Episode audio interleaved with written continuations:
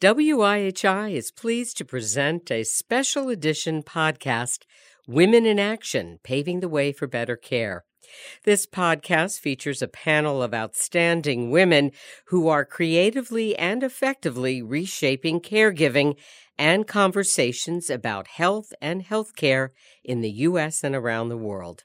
I'm Madge Kaplan, host and producer of WIHI and IHI's Director of Communications.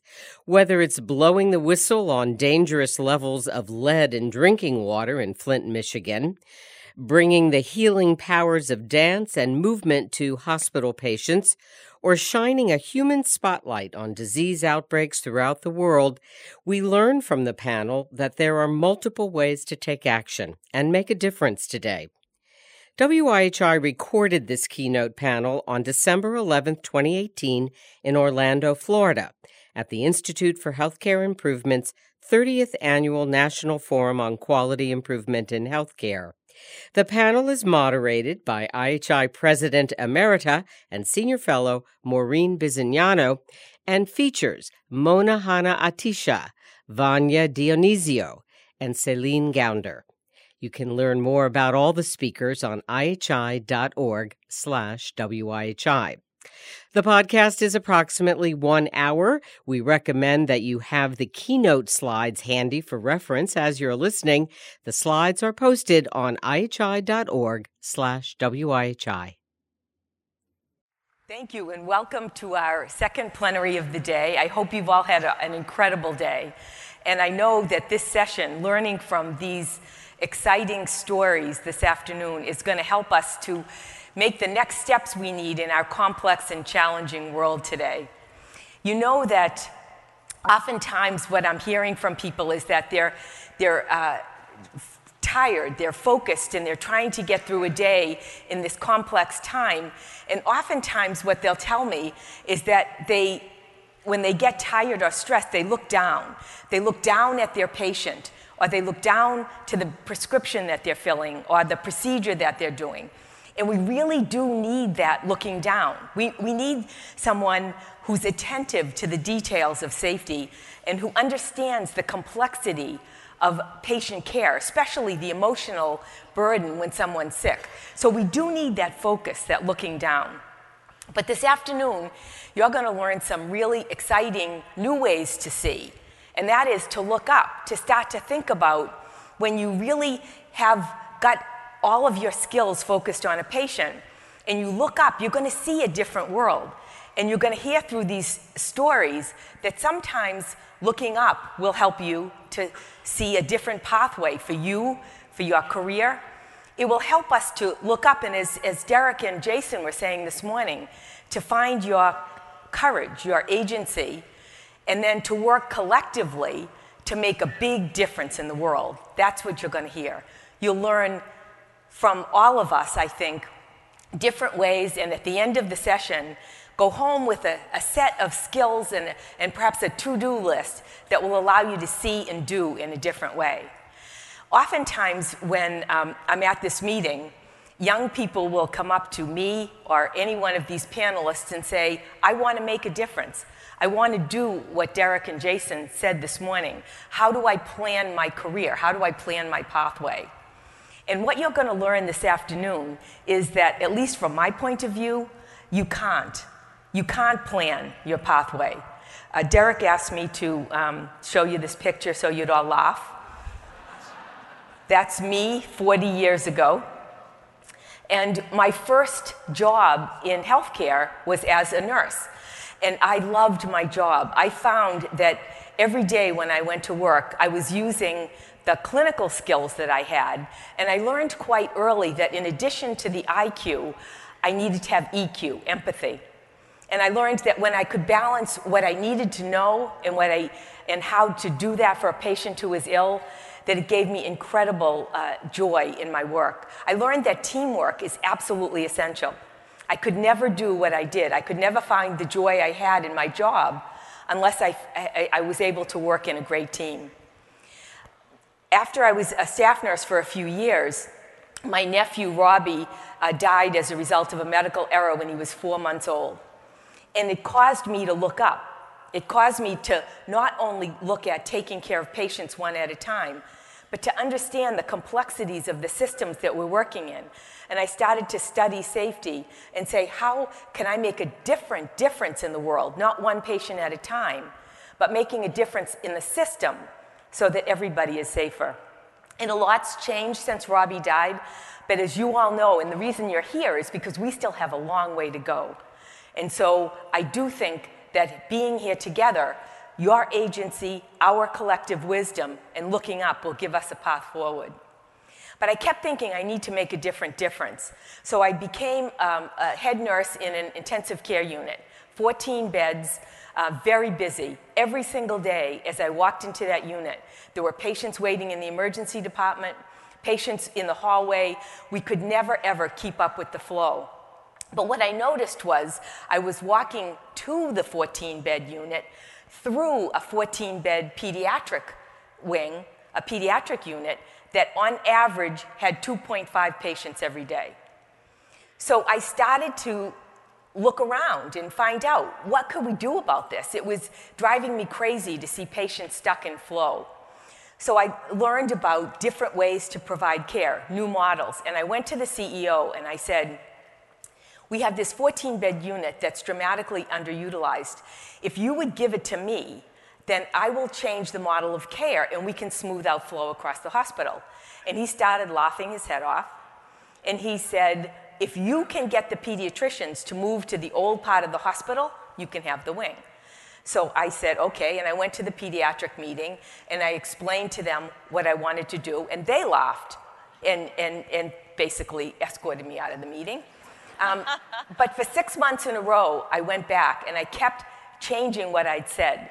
I learned in that time that my curiosity quotient needed to be very high. I needed to study and learn. And I learned how to be multilingual. I learned how to tell a story of a patient in the ICU. I learned how to extrapolate to the population as a whole. I learned how to talk about human cost and about financial costs. And after six months, I got the unit. So that was a great step forward. When I was 34, I was asked to be the CEO of a hospital. And I learned there from Don Berwick and Paul Batalden. In my very first week as the CEO, they said to me, What's the biggest problem that you have in the hospital? And I said, I don't know. I've only been here for a week. So we got a group of people together, and they sent me to Florida Power and Light in Miami. It was November in Boston, so I thought I needed to learn how to do quality improvement in Miami. Um, but, but I flew down, and those electricians, the quality people in the electric company, taught me everything that I needed to know. I came back convinced that we don't have all the answers in healthcare, that a lot of what we need to do needs to be harvested from other industries, from other places. And I started creating functions that said, go out and learn, bring it back in. It's the only way we're going to be able to improve as quickly as we need to. And then Dr. Joseph Juran, one of the world's first quality gurus, asked me to join and start a global consulting practice. And I learned how much culture matters. I learned that culture and context is, is important as the mechanism that you're trying to introduce. That we need to go in and be respectful of different cultures and organizations and in countries. But I learned an amazing amount by flying around the world, learning and teaching, and being able to harvest and bring those ideas back. And then in 1995, I joined Don and we started uh, working at, at, as IHI. And it's been an amazing journey to understand what leadership looks like, how culture and, and um, working in teams matters. I learned how important from Don that tempo is. We don't have a lot of time. And that's why we're here today. We've got to increase the tempo of improvement. We've got to um, create reliable spread systems. We've got to share. And IHI's motto of all teach and all learn is so critical, and it's such a, a driver for us all to be here today. And then a few years ago, when Derek came on board, I retired, but I'm not doing very well at that. This is what my life looks like now. And this pathway, this journey has taught me so much. I can tell you the pathway wasn't clear, it wasn't planned, but it, it built on the idea that we've all learned clinical or administrative skills, and that if you work on your EQ, if you reach out and ask questions and care about other people, And if you really focus on your CQ, then we can start to make a difference. So go back to this morning and think about agency. Think about how you can empower yourself by looking at the system.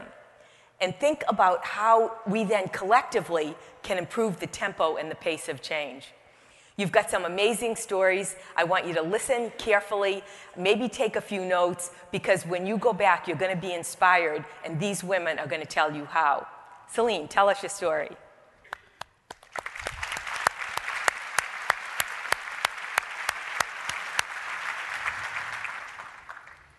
The year was 1958. A 14 year old boy prepared to leave home for the first time. He was the fifth and youngest child of sugarcane and rice farmers in a rural village in Tamil Nadu in southern India. While his brothers went no further than the fifth grade, skipping school to play or nap, this boy spent all his time studying by kerosene lamp at night, dreaming of a different life. While his brothers were put to work in the fields early, his mother and his oldest brother, a surrogate parent to the boy after his father had died young, they encouraged his studies. The boy was good at school, but the runt of the litter and useless with the hard work of farming.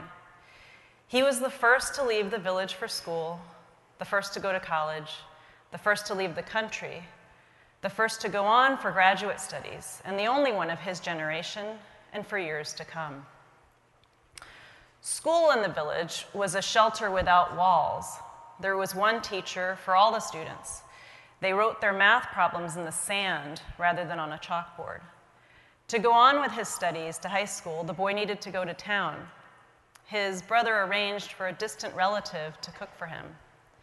The boy was good at math and science and dreamed of going to engineering school. But between an excessive focus on his studies and a poor diet, his weight dropped from 49 pounds at the age of 13 down to 44 pounds by age 15. His friends nicknamed him Stick. You can see him there on the left in the photo.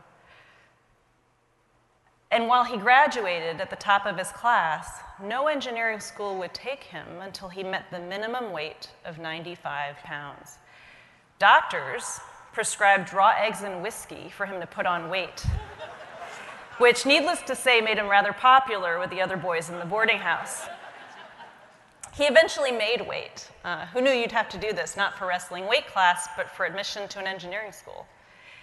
And he went on to the Indian Institute of Science, India's MIT, and from there to Toronto and then Chicago, arriving in 1968, at the height of the civil rights movement, and not long after this country loosened its racist restrictions on immigration. Relatively sheltered from the outside world until this time, the, do- the boy talked with his friends about politics, family, and of course, women. They became men in the Chicago of the late 1960s. And it was there that he met the sister of one of his classmates, a French woman who would become his bride, and they made a life together in this country. This boy, Stick, was my father. Much of my own trajectory mirrors my dad's, being good at math and science, skipping a couple grades along the way, advanced degrees in the sciences, albeit in medicine and public health rather than in engineering. But I faced different challenges. I'm both advantaged and encumbered by this nation's history, by all that came even before my parents immigrated to this country, and by where we fell on the social ladder. I grew up in a middle class immigrant family. My father was a tiger parent before the term even existed. when I was in third grade uh, on family road trips, he'd have me factor algebraic equations in the car while my sister rolled her eyes and yawned with boredom. My mother drilled me on spelling bee words, and like any decent Indian American spelling bee contestant, I went to the state championships. In the seventh grade, I attended school in the summers taking college level classes. Um, and I was enrolled in the quote, study of mathematically precocious youth, a cohort study led by Johns Hopkins professor Dr. Julian Stanley on how best to educate and challenge exceptionally talented kids. But as a girl at that time, and as I suspect may be the case even today, I had to prove myself again and again. For my dad's job, we had to move every three or four years, even in junior high and high school. When my parents enrolled me in a public school in a suburb south of Seattle, so this was pre Amazon, pre Microsoft, Boeing country, the guidance counselor said that it would be a waste to put me in the gifted class because, he said, girls slacked off in high school and played dumb for the boys. At the time, there were only two girls in the gifted class my age out of 25 or 30 kids. Of course, who gets into gifted classes in magnet schools and whether they should even exist remains controversial today. But I got really lucky.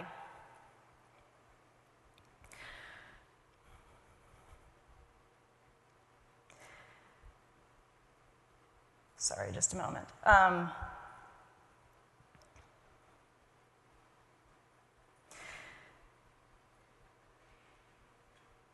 in August, I was in India visiting family. And uh, one of my dad's old college classmates, um, who now splits his time between the US and teaching at an engineering college in India, invited me to come speak to his class. And uh, afterwards, over dinner at his house, he told me about his students. I was surprised to hear that over half the women, or half the students at the engineering college, were women, and all the top students were female. And yet, he said, engineering was a quote, MRS degree. So, in other words, Indian parents weren't sending their daughters to engineering school to become full time engineers themselves. They were sending them there to find good husbands. The first priority after finishing their studies was to get married, settle down, and have kids. And that's today. I know if I'd been born in Perumapalayam, the rural village where my dad's from, in the 1940s, I probably wouldn't have gone to college. A generation later, I might have gone to college, but not medical school, and I might still be living in the village now. I know all too well that, quote, success in life isn't just about hard work and personal decisions. I know I got very lucky, and it's why I feel a tremendous debt. Not guilt, but a duty to give back, to contribute somehow.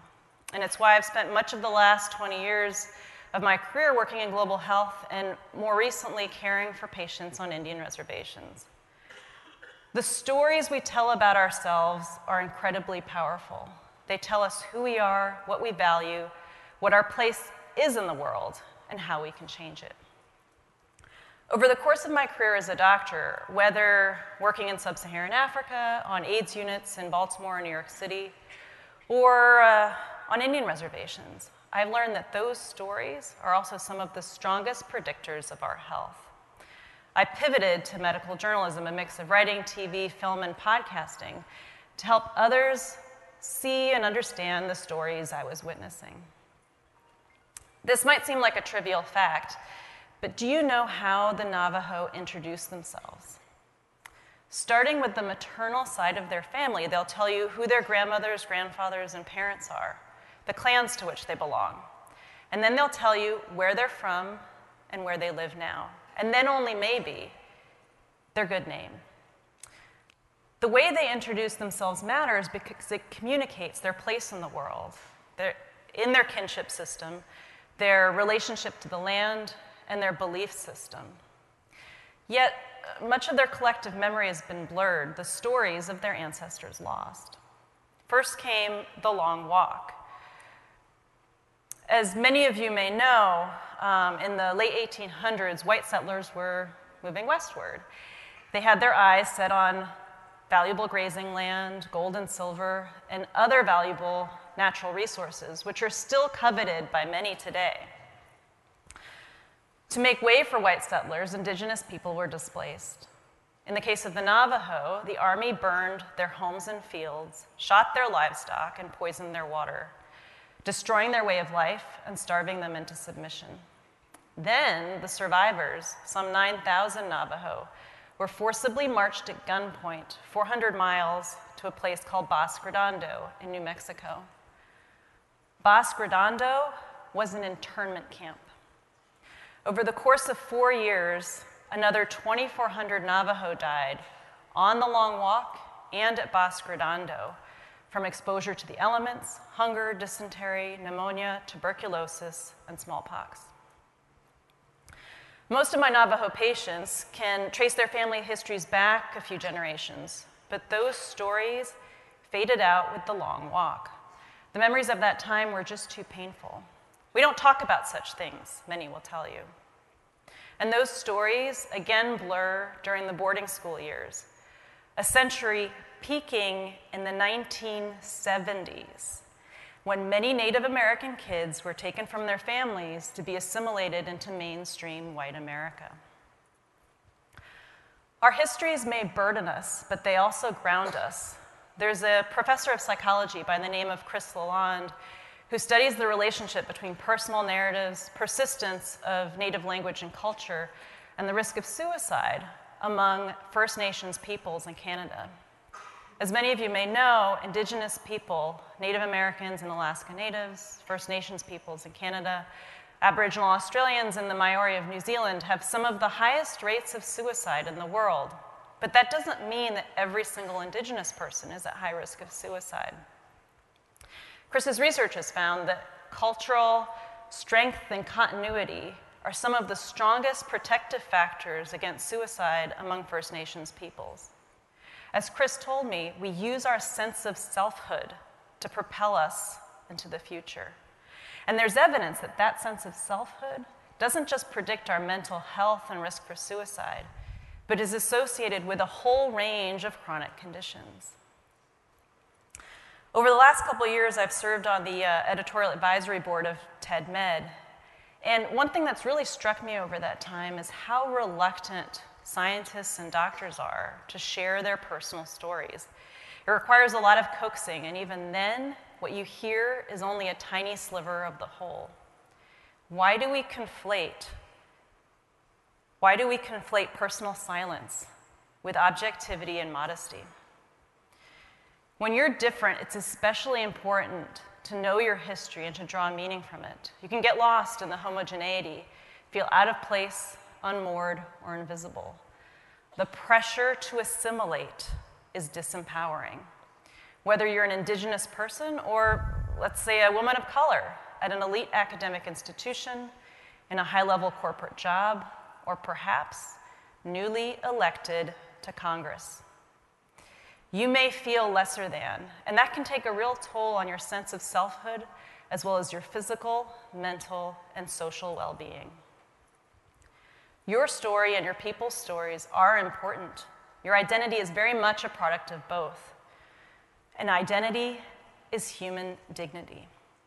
So own your story and ask your patients to share their stories with you. Thank you.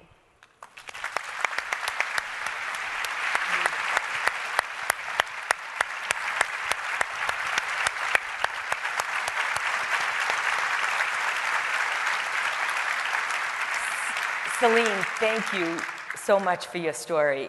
You've shown us how the IQ, your academic background, and your EQ, your compassion for people, and your CQ, your curiosity to get out into the world, created a path for you. It, it, it's an amazing story. You, have told us how important stories are, and I think that's such a, a lesson for us all. Because when we're human, when we share, the chances that we can come together with kindness and compassion, I think, increase. And you've shown us what happens when you acknowledge gratitude, when you think back and think, I got this, so I should give this. And that's so important.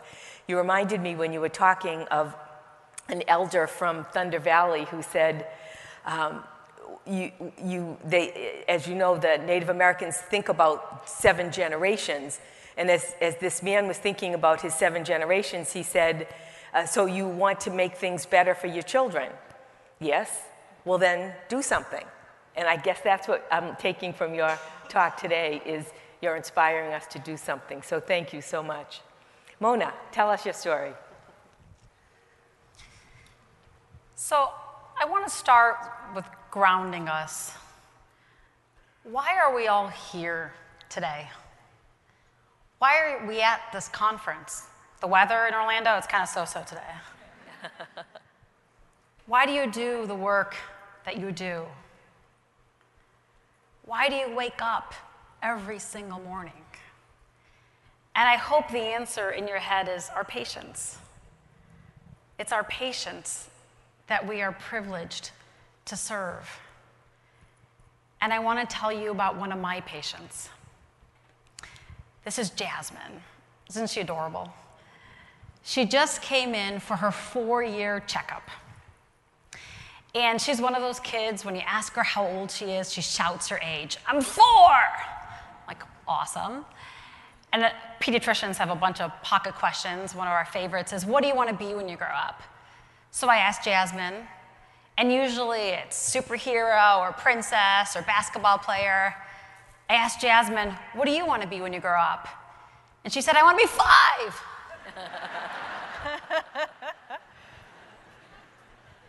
and in some ways, she knew that every year is an achievement.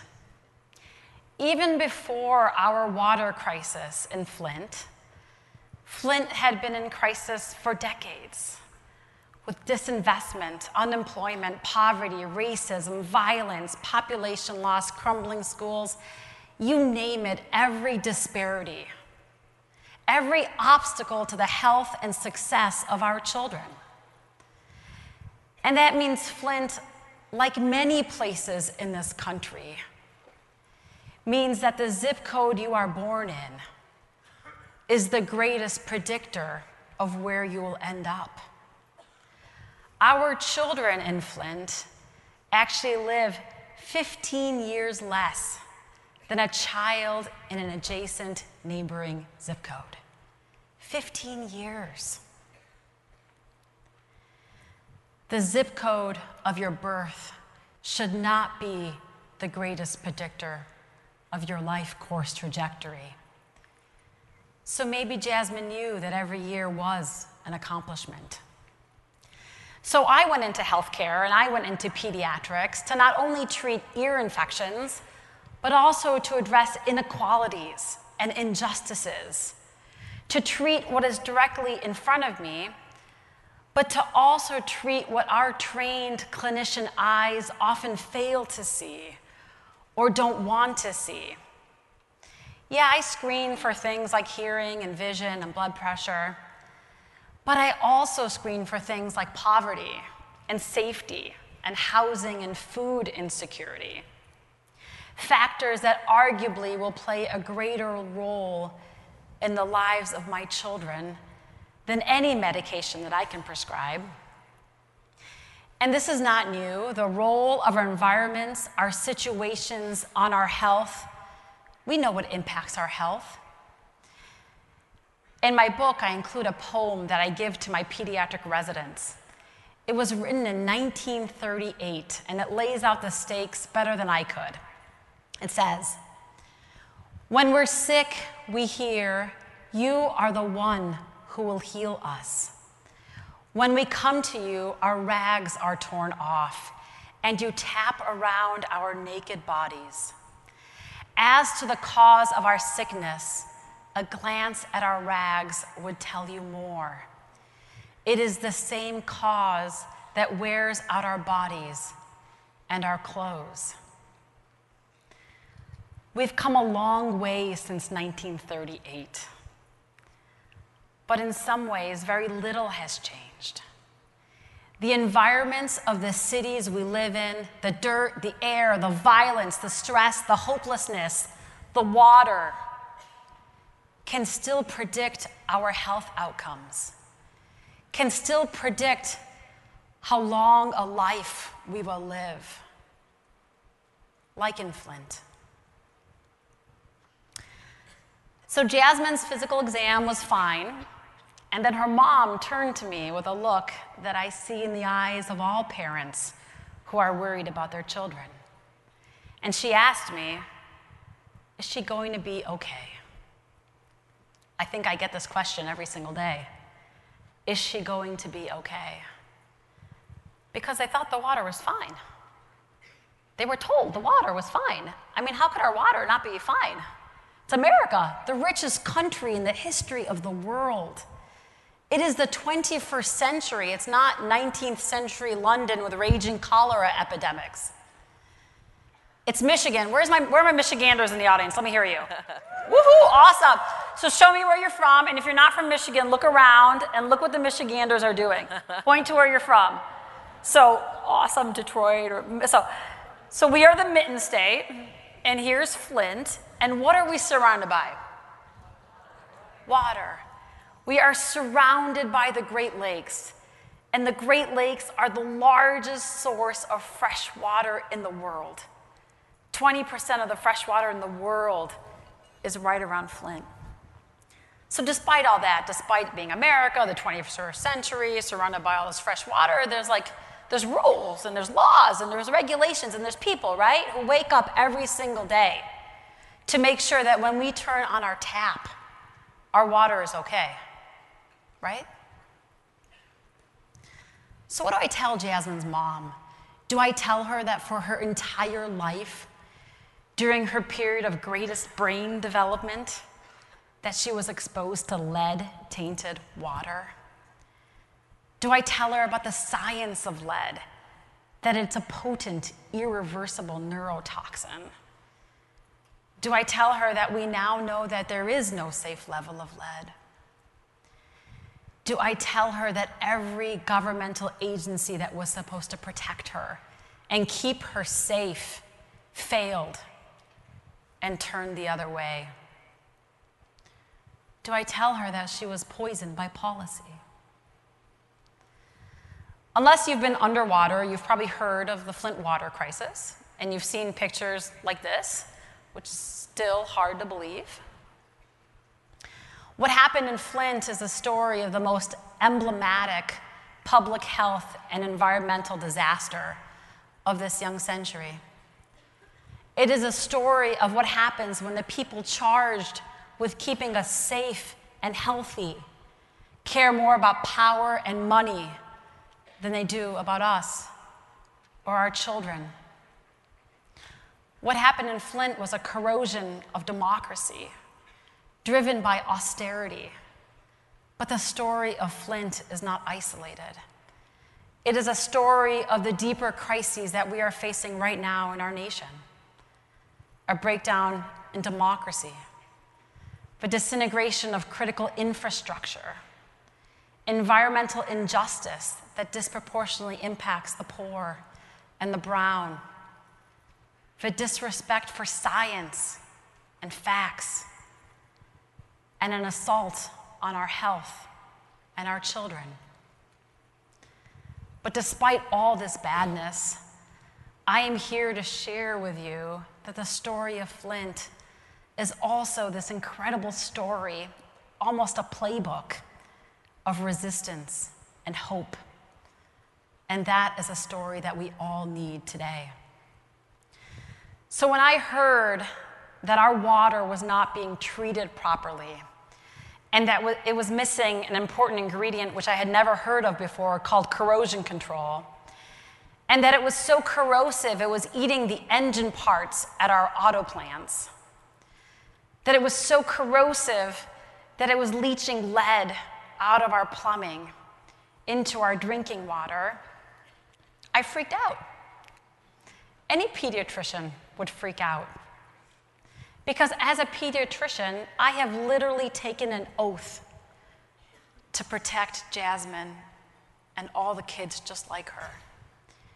And we know what lead does. It's probably the most well studied neurotoxins. And we also know that it's a form of environmental injustice. It already impacts our kids in Flint more than other kids, just like in Detroit and Chicago and Baltimore and Philadelphia. Some of our country's most vulnerable children are already rattled with so many toxic stresses, in addition to higher rates of lead exposure.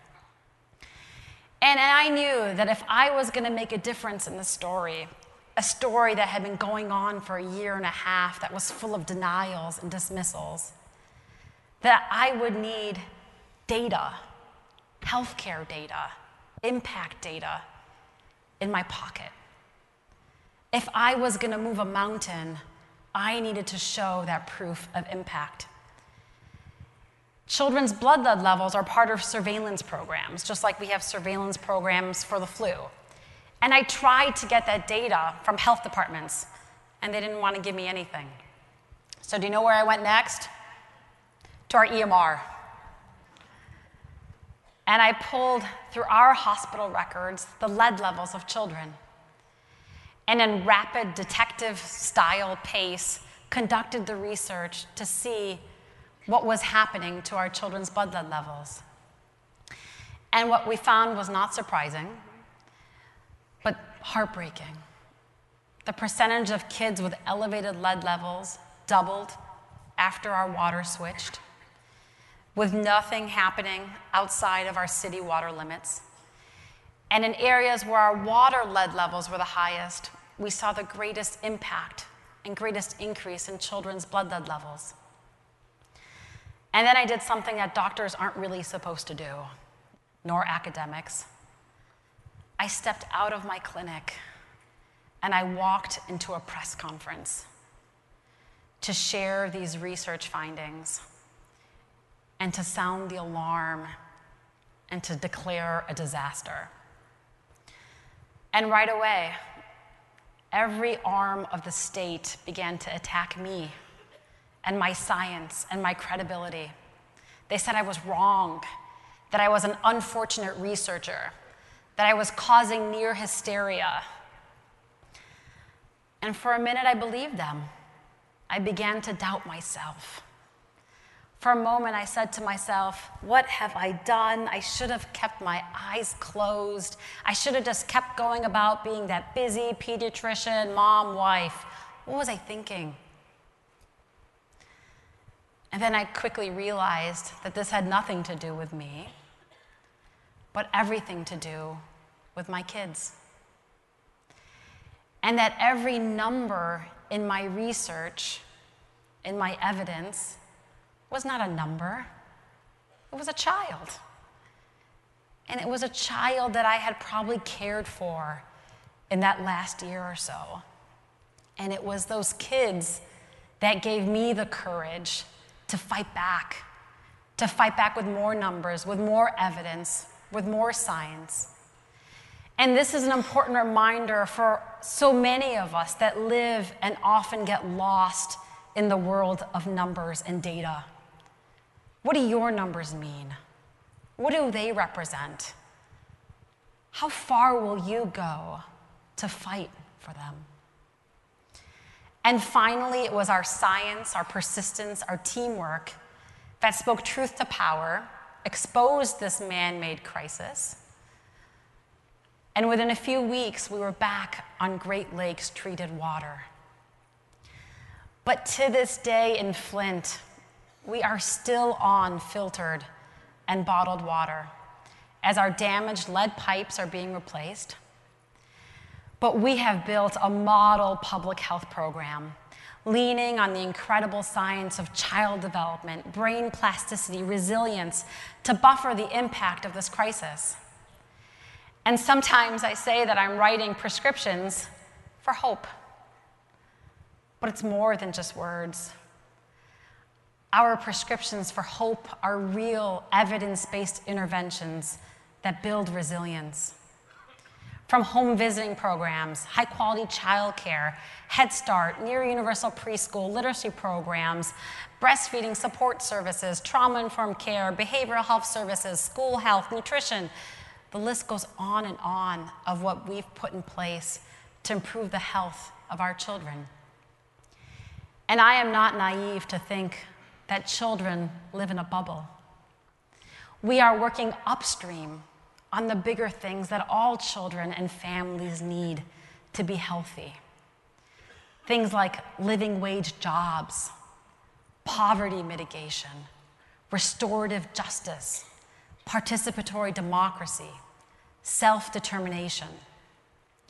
I want to be able to tell every mom and dad that comes in and asks me, Is my child going to be okay? That we are doing everything to tip the scales. And in our very data driven academic hats, we are robustly assessing our work and sharing our best practices. Because, like I said earlier, Flint is not alone. Brown, black, white, rural, urban, children all over this nation are waking up to the same nightmares, the same toxicities of poverty, injustice, austerity, lost democracy, discrimination. And as a pediatrician, we know the medical and public health impact of these toxicities. They are all traumas. And incredible science has taught us that trauma, especially repetitive trauma, leaves lifelong scars, developmental delays, chronic diseases, decreased mortality. And this is where we can once again learn from Flint. Yeah, Flint is a story of a crime committed with absolute indifference to some of the most vulnerable people in this country.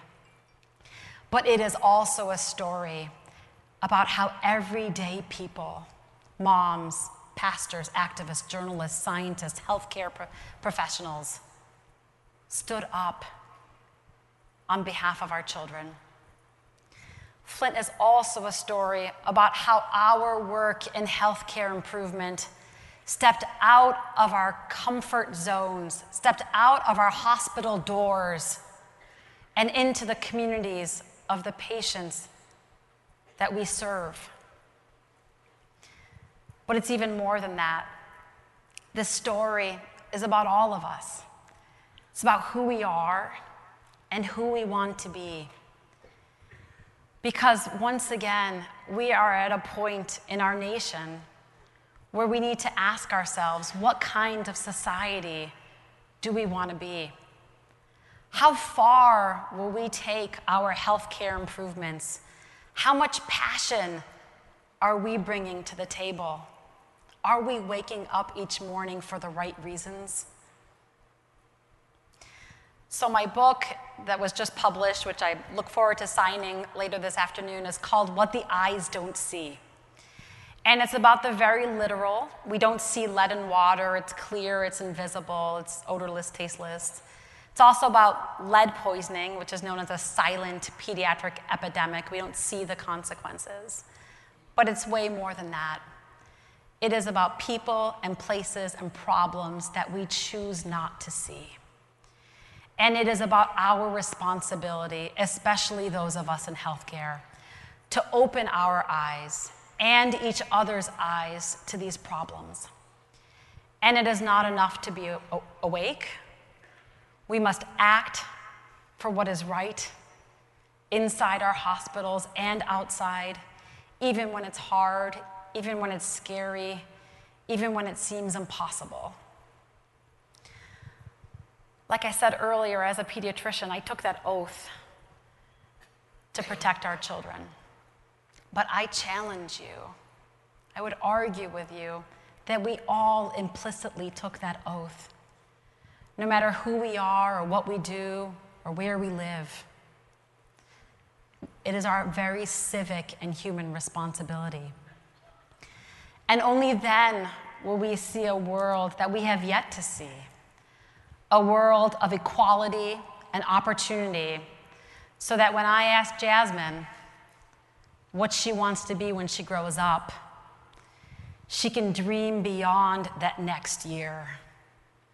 And she really can be that doctor, that lawyer, that writer, the president. A trajectory that is not bound by zip code, color of skin, school district, drinking water source, country of origin. Let us all work together to be a piece of that puzzle, to work on these kinds of improvements for all of our children. Our kids are counting on you. Thank you.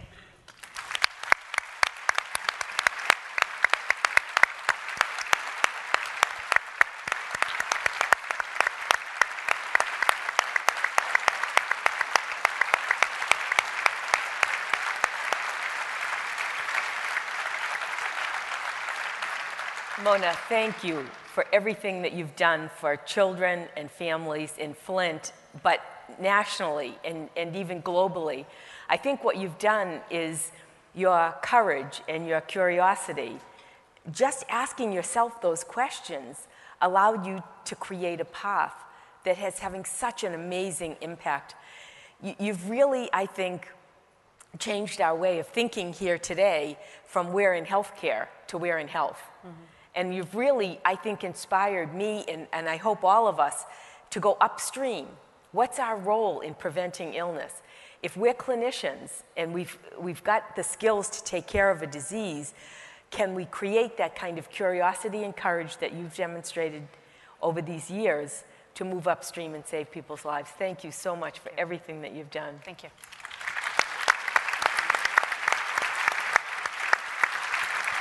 It's, it's so great to think of safer communities in our hands, and so I thank you for that. Vanya, tell us your story. Okay. Oh, My goodness. As an expressive arts therapist on the making, I want to acknowledge that there's a lot of emotion going on right now. it's being vulnerable. I mean, I need to say that um, I feel very honored and grateful to be able to share my story with you of how, for the past 12 years, I have been breaking down barriers in medicine to help improve the quality of life of hospitalized children and their families. Wow. Hearing myself say this doesn't even, it sounds real to me, especially thinking from like where I came from, which is Rio de Janeiro, Brazil. But unlike you guys, you know, what you might be thinking, my Rio de Janeiro wasn't this Rio de Janeiro that everybody see. My Rio de Janeiro was the slums of Brazil. It was a side where I was surrounded with violence and poverty and trauma that's the Rio de Janeiro I knew. Back then, I was faced with a lot of many lack of basic needs, such as electricity, transportation, running water, and food on my table.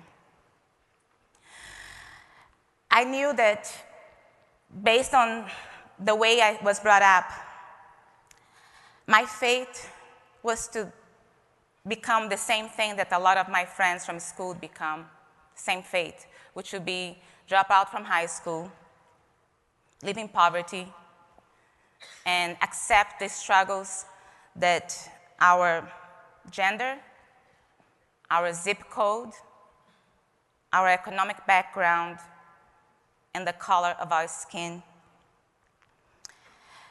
Those struggles were imposed on us by society because of our background. But for me, I just couldn't accept that fate. I knew that I wanted to do more in my life. I knew I wanted to do more. I knew that if I worked really hard every single day, things could change. I knew that it was time for me to proclaim to the world that that cycle stopped here. That's the cycle that was that happened to all my family, but I did not want it to happen to me. So, fast forward, I left Brazil on my late 20s, and I came to the United States in the search of the American dream. But my definition of American dream was simply to be able to provide food for my family, something that we struggle with, and to provide to my son a better future a chance, I feel emotional right now, a chance for him to have a chance to have a higher education, something I was never able to, to achieve back then.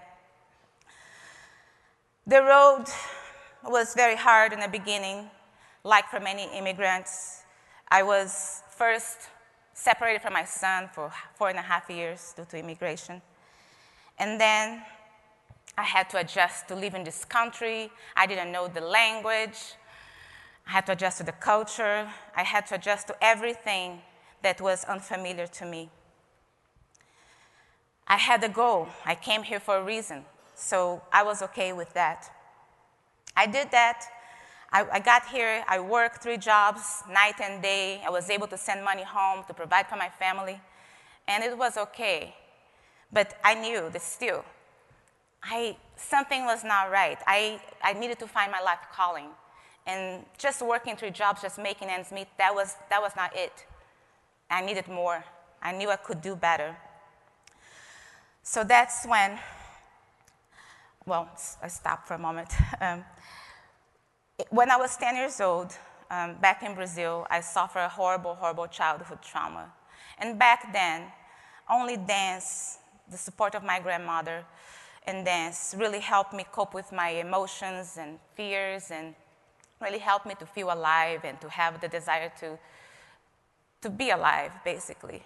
So I knew that I wanted to do something with my life that you know, could be related to dance. So as you can see, I came a long way from, from home. And what happened is, I, as I was working night and day, I, I knew that I wanted to do something in my life to work to help people through dance, but I didn't know why, what. Until one day, when I was biking, this is Children's Hospital Oakland. I was biking by the hospital and I stopped my bike and I looked to the right and I saw the windows and I immediately, immediately felt that life calling ringing. And I knew that that was the place that I needed to bring dance. That's what I needed, I was meant to do in my life, is to bring dance so that kids that are undergoing hospital, hospitalization could have a chance to express themselves, cope with their fears and emotions, and feel like kids, like, like kids love to move. So that's what I did. And then before I did that, of course, um, I did some more research and I learned that besides just that desire that I had to like teach dance to kids, that there was a problem. That in healthcare, of course, we, you know, it, the priority is the physical body right? We understand that it's important to have um, procedures, it's important to have medicine, but as a human being, we are way more than that. So I learned that hospitalizations can often be traumatic for kids and cause PTSD, but not only in kids, in their parents as well. The effect, it's just broader. And unfortunately, the focus of the hospitalization is usually just the physical body.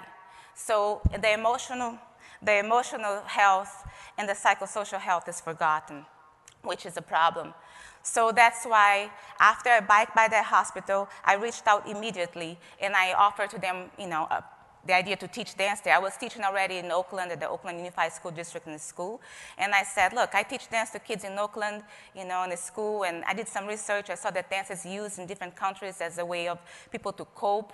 So let me teach, the, bring dance here for the patients, the kids. And of course, I called the volunteer services and then they're like, honey, this is a hospital. Kids are hooked to IVs, they're sick, they're not gonna be dancing. This is not the place. You know, like, okay, you have a good intention, we understand, we appreciate you reaching out, but this is just not the place. So I am a very determined person, and I heard that, and I said, okay, she's just saying this to me because she doesn't know better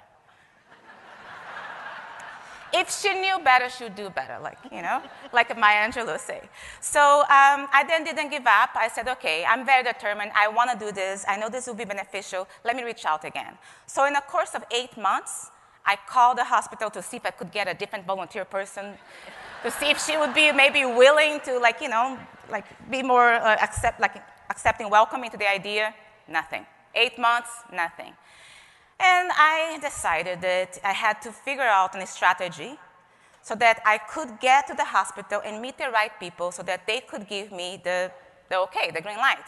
So, never worked in a hospital before, but I love talking to people. I love kids, right? So I reached out. I applied for an entry level job, entry job, no, entry level position, and um, I got a, pos- a position at the ER registration. That was my job. I got hired on March 13 of 2006. Within less than 10 days, I found my way around the hospital, getting to know everybody, asking questions, who to talk about what. And then I learned that the people who held the key was Child Life. The Child Life Department are the ones who we decide what to do with the kids, right? So I met the child life specialist, Maggie, and I pitched my program to her, and she said, Well, sounds like an interesting idea, but you know, I don't really think this would to work because, again, the IV and everything. And then keep in mind, hospitals are used, I mean, most hospitals, uh, they're used to having like visual arts, right? Like things that are more mild. So movement and dance was a big deal. So I told her, I was like, look, I work downstairs. I'm to be coming here often to so why don't we just expedite this? You know, like, you know, give me a chance, allow me to come one day only. If, it, if it doesn't work, then I won't bother you, but I would. Uh, you know? And then she, she said, well, okay, you can come, but wait, wait a minute. When are you going to teach? If you're working in an emergency from like 9 to 5, you can't teach uh, before work. The kids are sleeping. You cannot teach after work. They're going to be sleeping again. And I said, look, I don't need to eat lunch. Why don't I come here at lunchtime? You know, the kids will be up, and then I can come during lunchtime, volunteer my time, perfect, and we can try. And then she said, okay, I know that you're going to be persistent, so we can try. And that's what, what, what, happened. I tried, I got there my lunchtime, I changed my clothes really quick, got something powerful. That was 2006, I got some boom boxing. And I went to the schoolroom. I taught the first class. Um, it was, you know, I did a lot of research beforehand because I wanted to be sure to keep the safety in mind, right? So I did that and I, I show, basically I showed to her exactly what I would do, so then she approved. And I did the first lesson. It, after that lesson, every day, the patients will ask her for, for dance again, so they'll come back to the schoolroom. So my feeling was, thank you.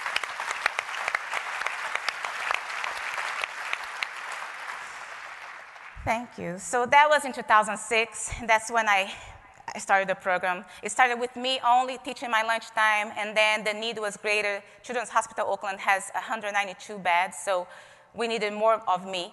And that's why uh, I, we, the organization became a nonprofit, and then we established a, a, teaching program. So now we have taught, we have trained over 70 teachers, and we are in eight. We actually provide the service to eight children's hospitals, in, mostly in California, and also at Yale New Haven Children's Hospital in Connecticut, and, and even in Brazil. We had a little program there as well.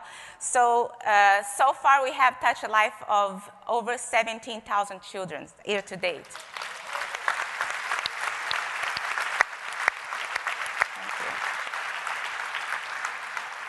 And the program includes the entire family, so that's what's the beauty of it. It's a community.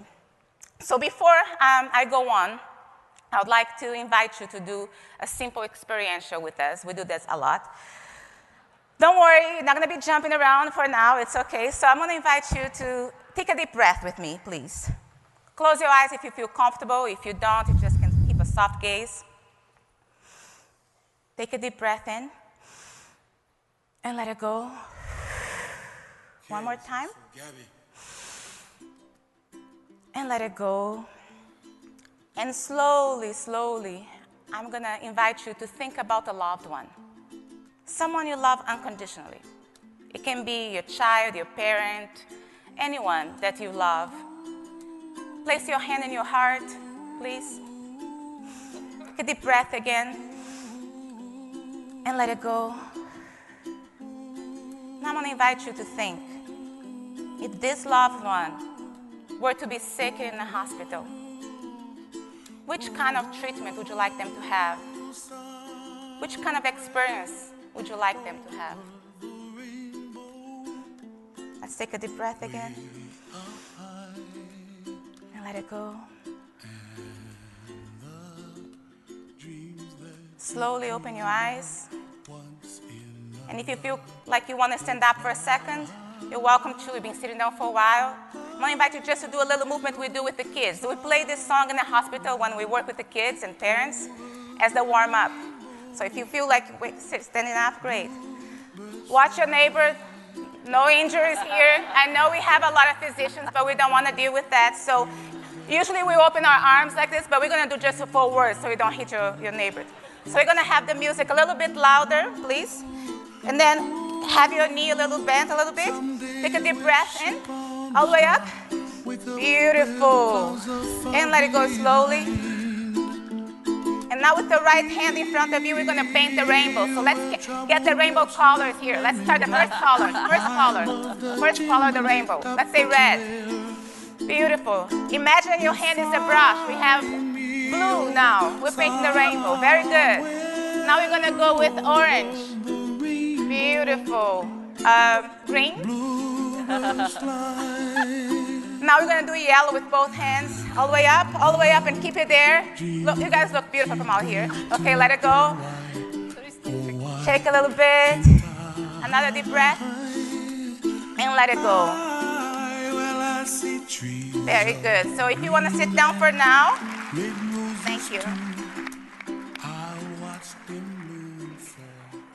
Now I would like very much to bring it back I mean, the idea is to be the whole song, but we don't have a lot of time. So, what I want to bring it back to is I heard a lot of talking about sense of agency, right? Talk in the morning and we talk again. And that's one of the things that we really believe that's important for the children that we see is that, you know, when you think about it, even as an adult, if you're hospitalized, everybody's doing things to you, right? So you have zero sense of agency, especially if you're a kid. So people come, they poke you, strangers coming in and out, which I understand, it's important, you know, like you're, they're there to be treated. But it's so important for them to have a sense of self. So Dr. Bessel van der Kolk is um, a researcher, and he does a lot of uh, mind and, and body trauma research. And I love this quote when he says, Our sense of agency, how much we feel in control, is defined by our relationship with our bodies and its rhythms. In order to find our voice, we have to be in our bodies, able to breathe fully and able to access our inner sensations. In our sessions, the kids, they choose what they want to do. They choose the level of participation, they choose if they want to participate, and at that time, that's their time. So we feel very proud to be able to help them understand that they have sense, sense of, sense of agency in our sessions. We take proud, pride of that. Now I want to show you some of the kids that we serve. We're going to play a song that we use a lot, the fight song we use a lot in our sessions. Like a small boat. This is Camila. She loves to dance so much. When it's time to dance, day for dance class, she's already waiting by, by the elevator for the classes. She's like, love it. We have Emerald here. He's been coming to the hospital for 10 years, every week. And when he comes in the beginning, he was super shy and he was not about to dance. He'll come to class when he was dancing, when we were dancing, and it was time for him to dance. He'd say, "I only dance if you if you face the wall." He didn't want to be seen. Now, after a few years dancing with us, he's our oh, unofficial TA. He goes around with his IV poles recruiting other, other kids to dance with us. And we have a lot of, a lot of kids, I'm gonna not tell the story of eh, each of them, but those are kids who, you know, someone might think like, oh, she can't dance because she's so injured. Well, her physical therapist came to class and she was able to dance with us, you know, mildly. So we modified the movements just for upper body, lying down, everything. Like we are really able to, to adjust so that the kids can really feel empowered. So this little girl spent over a year in the hospital and she danced with us almost every single day. So that's the idea of the program, is to really connect families to bring them together and remind them that they're sick, but they're still kids and they have the right to feel happy. Um, one other thing I wanted to share is that a lot of the times we think that, you know, kids get sick and they get treatment, sometimes they don't make it. Like in the case of Kayla, her, she danced with us for almost a year and as you can see, her mom says, My daughter Kayla loved when it would be time to dance, ever, even at her sickest. She spent a year in Oakland Children's Hospital, and dancing brought her joy. We have since lost her to cancer, but thank you so much. This brings me to Dr. Patch Adams' quote, which is You treat a disease, you win, you lose. You treat a person, I guarantee you, no matter what the outcome. This is Kayla. Thank you. And for that mother and that family, they knew, they know, they constantly reach out to us to say how precious that time with, with her daughter in the hospital was when they were dancing. That's something that they, that, those are the memories that they're going to remember of, her, of their daughter dancing and, and having fun, although she was going through a hard time. I'm going to stop talking for a minute. I'm going to show you a quick video so that you can actually see in action how the program works. Juan Carlos was diagnosed Christmas Eve 2009 uh, with leukemia. He actually lived here in Oakland Children's Hospital for five months, uh, had radiation, um, therapy, a lot of transfusions. It was pretty scary because I didn't, as my mom was saying, I don't know what's going on, like what will happen. Even though he's been cancer free for four years now, he's been dealing with his immune system attacking the new bone marrow. All those feelings come back from the very first time in 2009 when he was diagnosed. You know, the fears and anxiety and not knowing what's going to happen.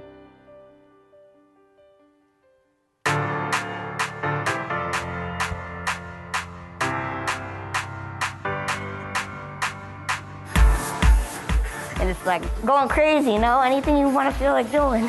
I really like dancing, it's fun, I like expressing myself. When we come here, we get to dance and get a little bit distracted from what's going on and all the medications. To me, anytime I see him laughing and happy, it, it reminds me he's still a kid. Cancer couldn't take that away from him. Get ready. Amro's eight years old, and he started coming here for a weekly treatment when he was nine months old. I feel like good. And I feel like life. Amro is hilarious. He's just like 40 years old in an eight year old body. Dance makes me feel empowerful. I can't even describe it. It's, it makes me cry. Dance Power. what I see it does for these chronically ill kids is it's life changing. I've been here for 32 years at Children's Hospital. I don't think I've ever seen a program that has been so liberating for these kids. What I have witnessed with Dance Power is that dance, it's, you know, brings them happiness, but not only that, it really helps them as well um, with their pain level. Look out. All the way up, bring it up. We're here to really help everybody understand that dance is anything you do. Dance is you move with your fingers, move your eyes, you can be lying down in bed, you know. It's whatever comes from you. Isabel was born with a rare genetic condition called MPS 6.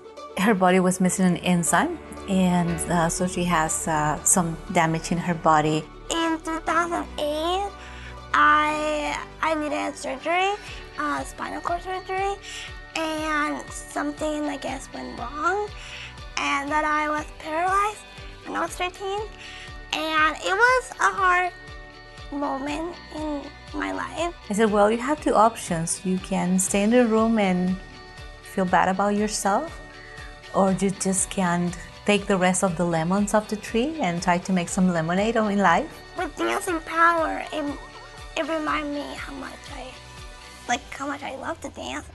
When I'm dancing, I don't think about anything. No problems. The only thing that I can say, you know, just in the back of my mind is like, I'm grateful for dancing Empower. I can see my daughter full of joy, and uh, then that's priceless. You don't see a daughter with this disability, you just see a daughter who, wow, she's full of life. I learned that just because I'm in a wheelchair, you know, or, you know, things happen in life, you can still do the things that you love.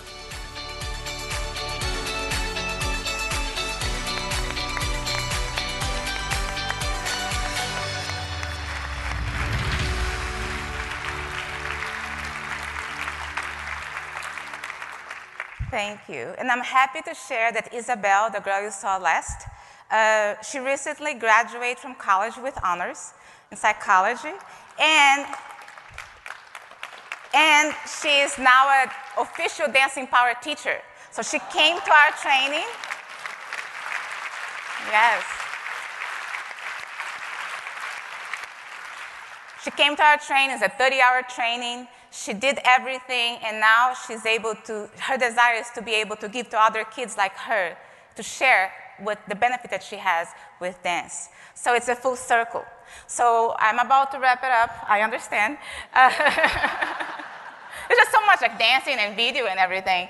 But I wanted to just to say that now that if you witness the power of expressive arts, of dance, um, I really believe that all of us, all of us here, have the responsibility to really take action, right? To start really thinking about not only saying, oh, yes, I support expressive arts in my hospital or for my patients, but actually to do something about it, you know, like not only just say some, something, but actually do something about it. And that means, well, perhaps supporting your, a program to go to your hospital, not our program necessarily, any program, and, and value them and, and be able to like provide some financial support because everybody needs to make a living, right?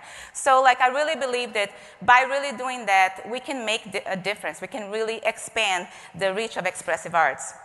Um, and I'm going to leave you with this picture, which is, I want to just emphasize this is me, that um, if you have a life calling, a dream, a project, something you want to do, but you feel like, oh, I'm going to wait until it's perfect, it's not the right time, or maybe I'm not good enough to do this, please don't do that. You're going to be steering yourself away from actually accomplishing something and helping to impact and change lives. Just go for it.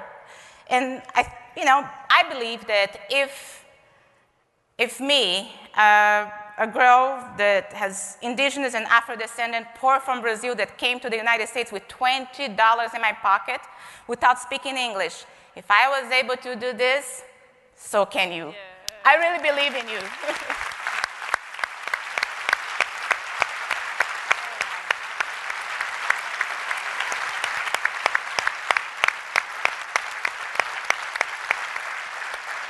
like Anne Frank said, how wonderful it is that nobody needs to wait a single moment before it's starting to improve the world.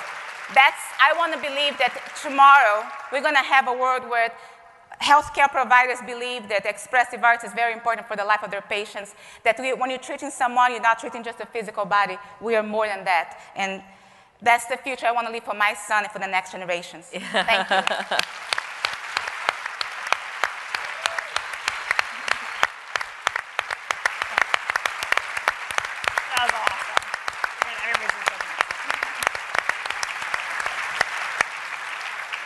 So, Vanya, you have filled my heart and my, and my mind, and I'm sure everybody's here, with humanity and kindness.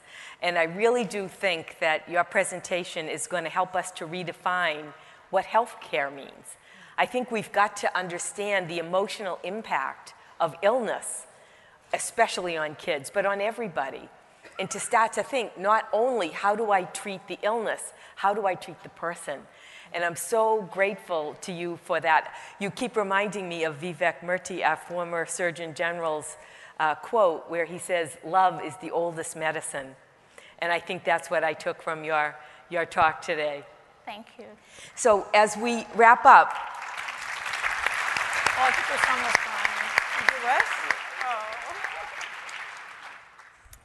we want you to take home some ideas, some opportunities for you to start to think about what can you do. And as you as you uh, go back um, to think about agency, think about the stories of these three amazing women, all of whom ran into uh, potentially uh, career stopping roadblocks, and they didn't stop. The persistence that they showed, the blending of their IQ and their CQ, their curiosity, most importantly, their EQ, that they're always thinking about what does health and healthcare mean? How can I think outside the box? You heard them run into um, roadblocks, and, and you saw in all three of these cases that there was no clear path. None of these three people would ever have predicted that they would be up here telling these stories today when they started in their careers. So I'm hoping that from their courage, their um, amazing uh, ability to see the body and the spirit together, that you'll go home and you will look up. You'll see new ways to understand the health systems that we're working in. You'll look in and you'll find your own agency, your own power, and you'll have the courage to step forward. And then you'll look out, and together, I think we can start to take some of these ideas and make the kind of changes that we're all going to need to make at a tempo and at a spread that will allow us to make, keep the promise to every patient everywhere that the best we know how will be done for them every day. So thank you, and Vanya, take us away. Oh, okay. All right. So here's what we do in our sessions in the hospital. Either in the bedside or in group sessions, we always end our dancing power sessions with the pass the beat activity, which is very simple and is a freestyle portion, and the kids really love it. I imagine that you are having the sense of what's happening next, right? so I'm going to invite now to the stage some of our pre-agreed volunteers. Come on. Uh, Reizinho, um, Kimberly, please, Rachel, and um, Janine. Dawn. Jason, Dawn. So, um, so we're gonna make a line. Maybe, maybe move a little bit this way. Good, maybe they can. By the way, this is my son here, here with me. he, he also helps with dancing power, of course, and he's the reason I did everything I did in my life. Rachel is our teacher at the Yale New Haven Children's Hospital, and Janine is our teacher at Children's Hospital Oakland, I mean, UCSF, Children's Hospital Oakland. So, do we have anybody else? Jason is here too? Where is he? Come on, please. Come on, Jason. Anybody else feels inclined to come? We can do this. We, we can have one more person. Dr. Berwick. Uh, Derek, Dominique. Yay! All right. So I'm going to share. Oh, and now, if you feel inclined to stand up, here's the thing. You all saw the kids dancing, right? They have IVs, they're sick, there's no excuse. okay? No excuse. Other thing, too, is that I believe that we're all born, because of our heart, we're all born with rhythm. So we're all dancers. Here's what's going to happen. Come on, come on, come on. I'm going to start with the movement, okay? And everybody will do the movement with me, so share the energy. After I do the movement, I'm going to pass it to Lawrence, and then I'm going to be calling the names. And you guys are going to do the movement with us, okay? Let's get the music high. So everybody, let's just start with this. Easy. Beautiful energy. Woo. Okay. I'm going to do the first movement. Move the hips. All right, you can do it. All right. Lawrence, take us away. One movement. Anything? Oh, he wants to move that way too. Okay. Next movement. Everybody, let's follow. I forgot her name. Let's go. Okay, Jason. Know you want to do it. Go. Woo!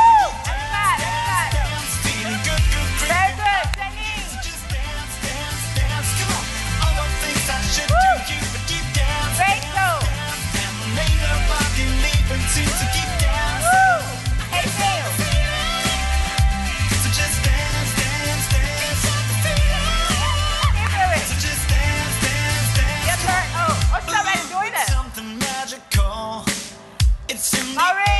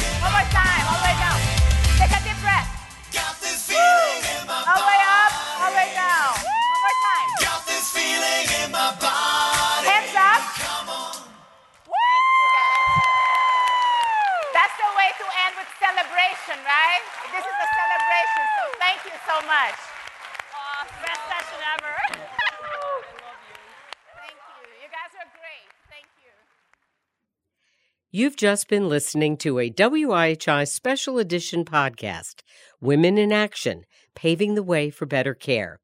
We hope you enjoyed it. You can access a rich archive of WIHI programs, including all shows from 2018, as podcasts on iTunes. Consider subscribing, and as archived audio on ihi.org/slash WIHI. For the Institute for Healthcare Improvement, I'm Madge Kaplan.